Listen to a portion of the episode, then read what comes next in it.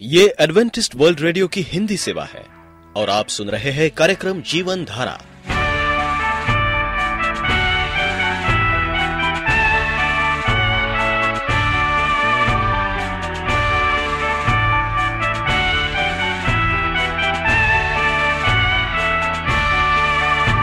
कार्यक्रम जीवन धारा सुनने वालों को मैं स्मिता और मैं अमित हमारा प्यार भरा नमस्कार। एडवेंटिस्ट वर्ल्ड रेडियो की हिंदी सेवा में हम आपका स्वागत करते हैं। श्रोताओं, आइए, आज प्रसारित होने वाले कार्यक्रमों की जानकारी दे दें। आज होगी पहले स्वास्थ्य चर्चा, इसके बाद एक गीत होगा और फिर कार्यक्रम के अंत में पवित्र बाइबल का संदेश। तो चलिए, स्वास्थ्य चर्चा सुनने से पहले सुनते हैं ये गीत।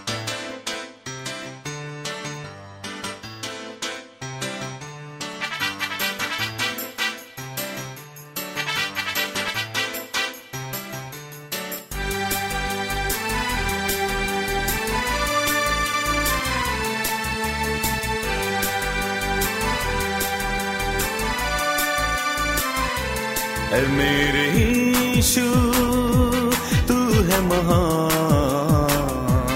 कोई नहीं है तेरे समान।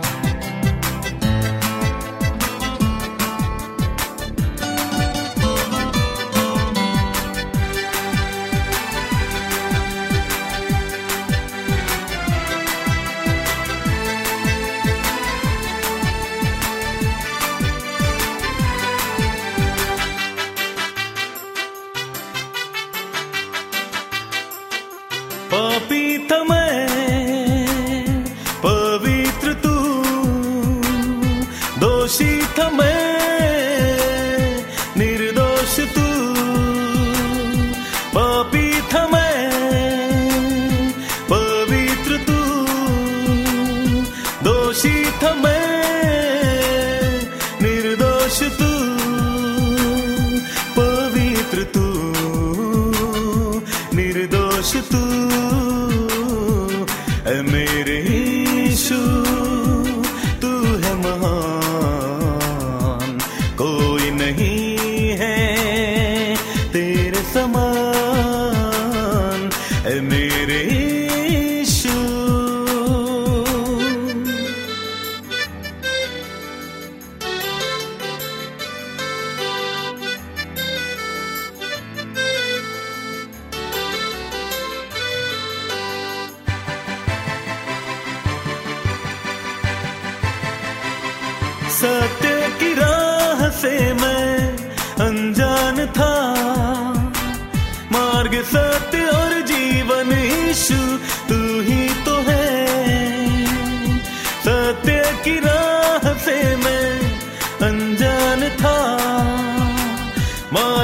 सत्य और जीवन ईशु, तू ही तो है। मार्ग, सत्य और जीवन ईशु, तू ही तो है। मेरे ईशु।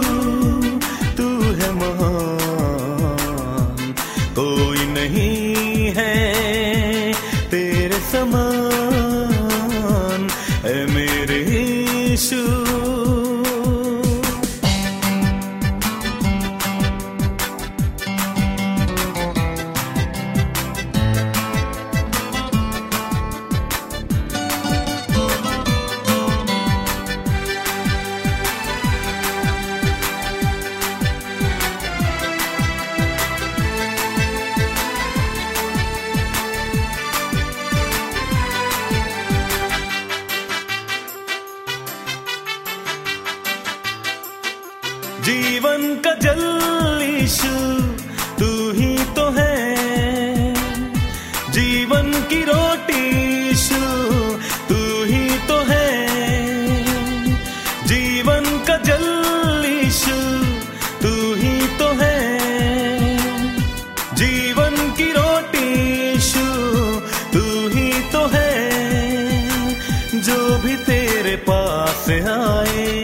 शांति वो पाता है। ए मेरे यीशु, तू है महान। कोई नहीं है तेरे समान। ए मेरे यीशु, तू है महान। कोई नहीं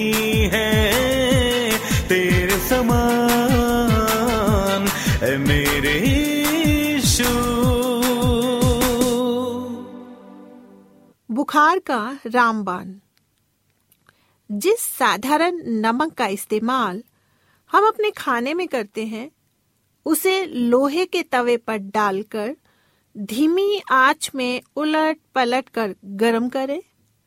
गरम करते रहने से इस सादे रंग का नमक, इस सादे नमक का रंग कॉफ़ी जैसा काला भूरा हो जाएगा। जब सादे नमक का रंग ऐसा हो जाए तो आग को बंद कर तवे को उतार लें और ठंडा होने के लिए छोड़ दें। जब यह ठंडा हो जाए तो इसे अपनी सुविधा के अनुसार किसी कांच की बोतल या शीशी में भरकर रख लें। अब जब कभी आपको लगे कि बुखार आने वाला है या आने के लक्षण प्रतीत हो रहे हों तो इसके आने से पहले भुने हुए नमक को एक चाय के चम्मच के अनुपात में लेकर एक गिलास गर्म पानी में मिलाकर पी लें। जब आपका बुखार उतर जाए तो एक चम्मच और भुने नमक को गर्म पानी में घोल कर पी लें। अब आपका बुखार पलट कर भी नहीं आएगा। भुने नमक के नुस्खे के लिए आइए देखें क्या सावधानियाँ बरतनी चाहिए। अगर आपको हाई ब्लड प्रेशर की बीमारी है तो इस नुस्खे को आजमाने की सोचें भी ना। इस नुस्खे को ज़रूर लें, लेकिन साथ में चिकित्सक की भी सलाह लेते रहें। इस नुस्खे को हमेशा एकदम खाली पेट में आजमाएँ और इसके बाद कुछ भी खाने की चेष्टा ना करें इस दौरान अगर रोगी को ठंड लग रही है तो डॉक्टर से संपर्क ज़रूर करें रोगी को प्यास लग रही हो तो पानी को गर्म करके और फिर उसे ठंडा करके ही रोगी को पिलाएँ। इस नुस्खे के तहत जिस रोगी का उपचार हो रहा हो, उसे 10 घंटे तक कुछ भी खाने को ना दें। 10 घंटे बीतने के बाद रोगी को दूध, चाय, दलिया आदि जैसी चीज़ें बनाकर दे सकते हैं। परमेश्वर आपको हमेशा तंदुरुस्त रखे। आप एडवेंटिस्ट वर्ल्ड रेडियो का जीवन धारा कार्यक्रम सुन रहे हैं।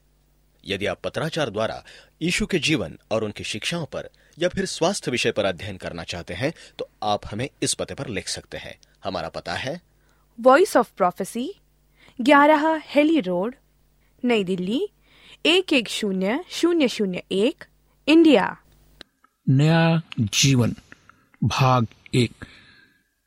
प्रिय रेडियो मित्रों, प्रभु मसीह के सामर्थी और चमत्कारिक नाम पर आप सबों को भाई मॉरिस माधो का नमस्कार।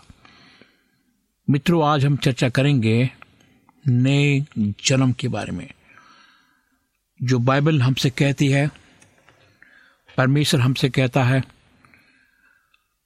यीशु मसीह हमसे कहते हैं कि जब हम यीशु मसीह में आते हैं, हमारा नया जन्म होता है। हम नए सिरे से जन्म लेते हैं, हमारा पुराना जीवन बीत जाता है। और हम एक नए मनुष्य होते हैं, एक नए इंसान होते हैं। हमने अपने पा, पापों को त्यागा है। हमने अपने विचारों को त्यागा है। हमने अपने रहन सहन को त्यागा है। उठना बैठना सब हमारा बदल गया। अब हम मसीह के हो गए। मसीह हमारा हो गया। इसलिए योहन्ना तीन तीन कहता है यदि कोई नए सिरे से ना जन्मे तो परमेश्वर का राज नहीं देख सकता है। यदि मैं आपके साथ बैठकर खुले दिल से बातें कर सकता तो शायद मेरी ओर पलट कर ये मान लेते कि मुझे बड़ी घबराहट हो रही है। मैं दुविधा में पड़ा हूँ, बेचैन हूँ। मैंने परमेश्वर के नियम को तोड़कर अपराध किया है। मैं उसकी आज्ञा के विरुद्ध चला हूँ। मैंने सोचा था कि परमेश्वर की सहायता के बिना ही मेरा काम चल सकता है। मैंने अपने लिए स्वयं ही नियम बना लिए थे। उनमें भी मुझे असफलता मिली। दुख, दुखद घटनाओं के अनुभव से मैंने इन कटु पाठों को सीखा है। मैं नया जन्म पाने के लिए क्या कुछ नहीं कर सकता। पीछे लौट कर नए तरीके से सब बातों को फिर से प्रारंभ करने के लिए मैं क्या कुछ नहीं दे सकता। यदि मेरे लिए संभव होता तो मैं बिल्कुल भिन्न मार्ग अपनाता। यदि यह शब्द आपके हृदय के जाने, पहचाने, तार में गति उत्पन्न करते हैं यदि वे उन विचारों को जो आपके मन में घूम रहे हैं, प्रतिध्वनित करते हैं तो मैं आपको कुछ महिमामय संदेश देना चाहता हूँ। प्रवीषु मसीह ने कहा कि आप नया जन्म ले सकते हैं। आप अपनी प्रार्थना के अनुसार नए और उत्तम रूप से अपनी जीवन यात्रा आरंभ कर सकते हैं। आप अपने घृणित और पाप में स्वभाव को छोड़कर तथा तो नया व्यक्ति बनकर आगे बढ़ सकते हैं। आप ऐसे स्वस्थ और शांतिमय व्यक्ति बन सकते हैं जिसमें से पाप धुल चुका होता है। मेरे दोस्तों, चाहे आपका पिछला जीवन कितना भी मैला क्यों न हो आपका वर्तमान कितना ही असुविधाजनक क्यों न हो, आपका भविष्य चाहे कितना ही आशा रहित क्यों न हो, चिंता ना कीजिए। इन सबसे बचने का एक निश्चित, सुरक्षित, अनंत मार्ग है। परंतु ये मार्ग केवल एक ही है। आपको केवल एक चुनाव करना है। उस यातनापूर्ण मार्ग की अपेक्षा जिस पर आप चल रहे हैं, आपको केवल एक ही मार्ग का अनुसरण करना होगा। आप अत्यंत दुखी, असंतुष्ट, भयभीत और अप्रसन्न रहकर अपने आप से और अपने जीवन से घृणा कर सकते हैं। अथवा आप अभी इस बात पर इस बात का निश्चय कर सकते हैं कि आप नया जन्म पाना चाहते हैं। आप अभी अपने पाप में पिछले जीवन में मिटाकर नया एक स्वास्थ्य, एक स्वस्थ, एक सही कदम उठा सकते हैं। आप अभी वो व्यक्ति बन सकते हैं जिसे बनाने की प्रतिज्ञा प्रवीषु मसीह ने की है। मैं उसे कैसे प्राप्त कर सकता हूँ? ये एक प्रश्न है हमारे सामने। मैं नया जन्म कैसे पा सकता हूँ? मैं कैसे नया कदम उठा सकता हूँ? ये प्रश्न आप पूछ सकते हैं। ये वही प्रश्न है जिसे दो हज़ार वर्ष पूर्व निकदमस ने प्रवीषु मसीह से पूछा। प्राय नया जन्म लेने का अर्थ केवल एक नया कदम उठाने, नया पन्ना पलटने या सुधार करने से कहीं बढ़कर है। जैसा कि हम देख चुके हैं कि आप भौतिक संसार में उत्पन्न हुए हैं, परंतु आपका आत्मिक स्वभाव पाप में उत्पन्न हुआ है। बाइबल ये प्रकट करती है कि आप अपराधों, पापों के कारण मरे हुए हैं। इफिसियो दो एक लिखा है। हाँ मेरे मित्रों, हम अपने अपराधों, अपने पापों के कारण मरे हुए हैं। हमारा स्वभाव पाप का नहीं है। हमारा यह शरीर पाप करने के लिए परमेश्वर हमें नहीं दिया है। बाइबल कहती है तो पवित्र आत्मा का मंदिर है। अगर तुम इसे नाश करोगे तो मैं तुम्हें नाश करूँगा। बाइबल कहती है, आपकी मृत्यु आप पाप में, स्वभाव में ऐसी कोई बात नहीं है जो जीवन को उत्पन्न कर सके। आप पाप में मृतक होकर धार्मिकता का जीवन उत्पन्न नहीं कर सकते। कई लोग नया जन्म पाए बिना ही एक उत्तम पवित्र धर्मी जीवन उत्पन्न करने का प्रयत्न करते हैं, परंतु वे कुछ भी नहीं कर पाते और असफल रहते हैं। मुर्दे में जीवन उत्पन्न नहीं हो सकता है। बाइबल सिखाती है कि पाप जब बढ़ जाता है, तब मृत्यु को उत्पन्न करता है। याकूब एक पंद्रह, हम सब आत्मिक रूप से मरे हुए हैं। आपका पुराना मनुष्य जीवन परमेश्वर की सेवा नहीं कर सकता। बाइबल कहती है पहला ग्रंथियों दो चौदह में, परंतु सारिक मनुष्य परमेश्वर के आत्मा की बातें ग्रहण नहीं कर सकता, ना उन्हें जान सकता है। हम अपनी स्वाभाविक दशा में स्वाभाविक रूप से परमेश्वर के विरुद्ध शत्रुतापूर्ण रवैये अपनाए हुए हैं। रोमियो आठ सात के अनुसार, हम ना तो परमेश्वर की व्यवस्था के अधीन है, ना हम वास्तव में हो सकते हैं। लेकिन हम व्यवस्था के अधीन हैं। परमेश्वर ने हमें व्यवस्था दी है इसे पाने के लिए, इसे पालन करने के लिए। बाइबल ये भी सिखाती है कि हमारा पुराना मनुष्य पूर्णता भ्रष्ट है, सिर से पाँव तक कहीं आरोग्यता नहीं है। उसमें चोट, कीड़े की मार के चिन्ह और सड़े हुए घाव हैं। इसे हा एक छे। उसका हृदय सब बातों से बढ़कर कपटपूर्ण है तथा अत्यंत दुष्टता से भरा हुआ है। यह कपटपूर्ण विलासिता के कारण भ्रष्ट हो गया है।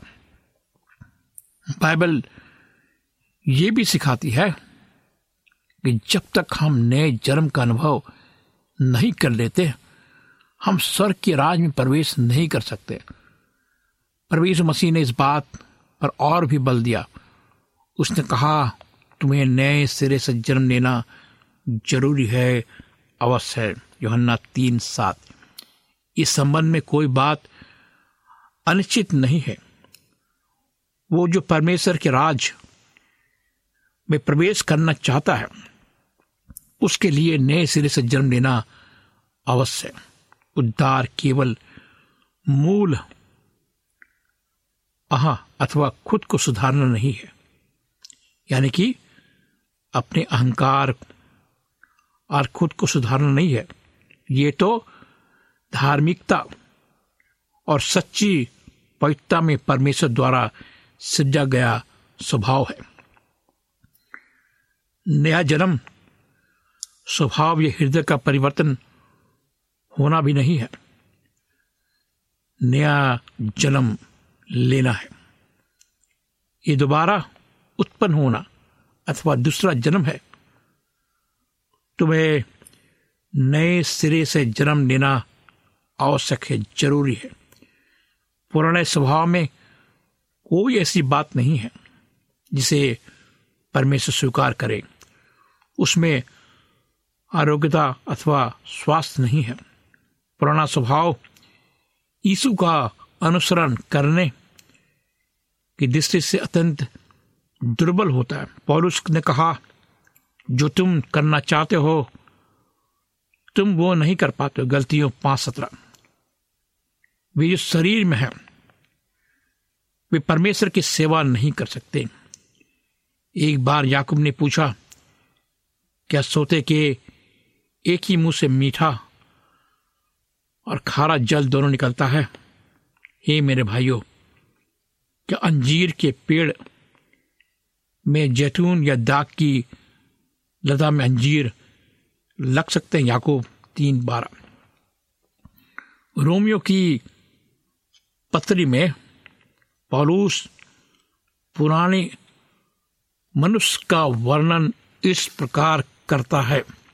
आइए देखें। यह लिखा है, नए नियम में रोमियो तीन, तेरह, अठारह में यह लिखा है, उनकी ज़िंदगी खुली हुई कब्र है।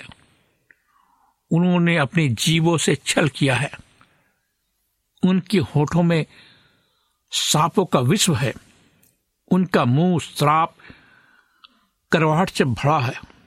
उनके पाँव लोह बहाने के लिए फुर्तीले हैं। उनके मार्गों में नाश और क्लेश है। उनकी आँखों के सामने परमेश्वर का भय नहीं है। रोमियो तीन, तेरह, अठारह। आज इस दुनिया में हम ये सब देखते हैं कि हमारे जीवों में क्या चल कपट है, हमारे होठों में क्या है, सांपों का विश्व है। हमारे मुँह में क्या है, करवाहट है। हमारे पाँव में क्या है, लहू है। और हमने किसको चुना है, किस मार्ग को चुना है, नाश को क्लेश को क्यों चुना है? क्योंकि हमारे आँखों में परमेश्वर का भय नहीं है। अब आप ये बताइए कि ऐसे गले जीव होंठ, पाँव, आँखों को किस प्रकार सुधारेंगे? परिवर्तित करेंगे या उनकी मरम्मत करेंगे? यह संभव है। ये जानकर कि इसको सुधारना, बदलना या इसकी मरम्मत करना असंभव है। परंतु यीशु मसीह ने कहा कि आपको पूर्णता नया जन्म लेना है। तुम्हें नए सिरे से जन्म लेना अवश्य है।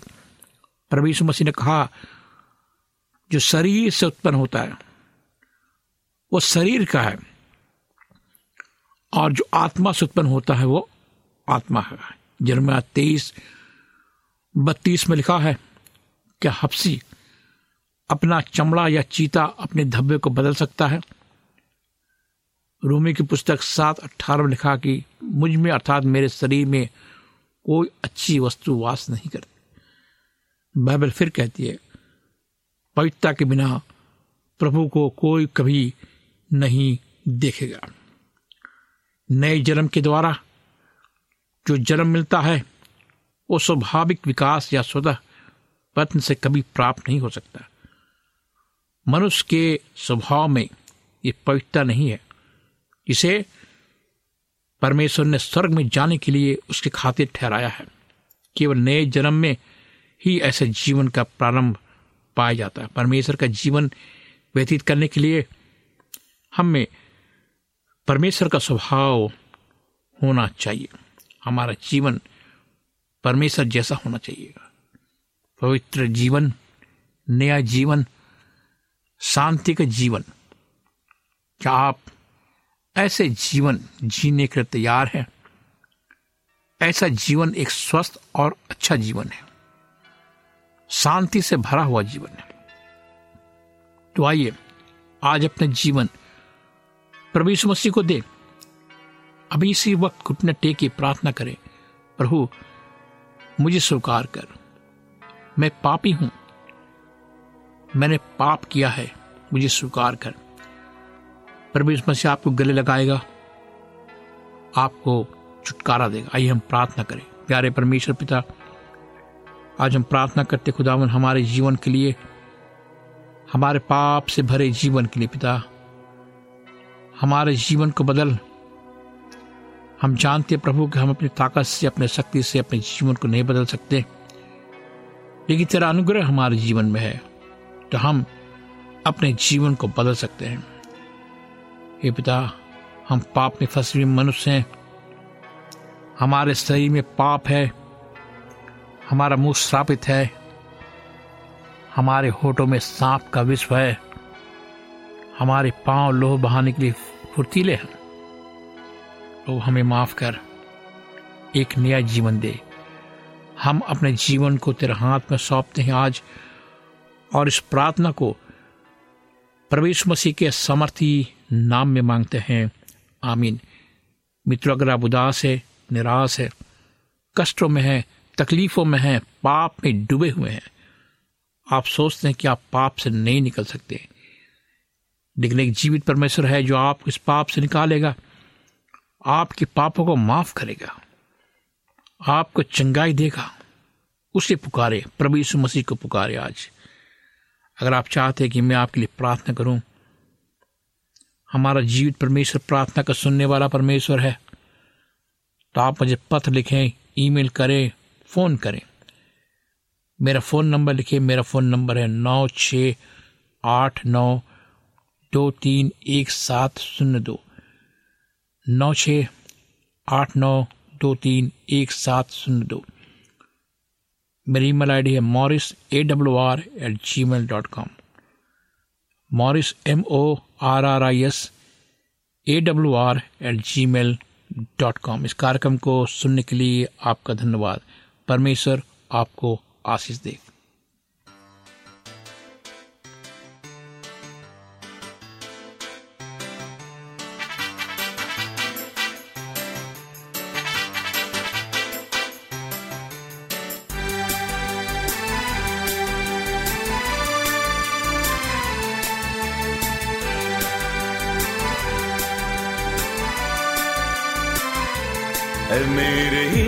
यीशु तू है महान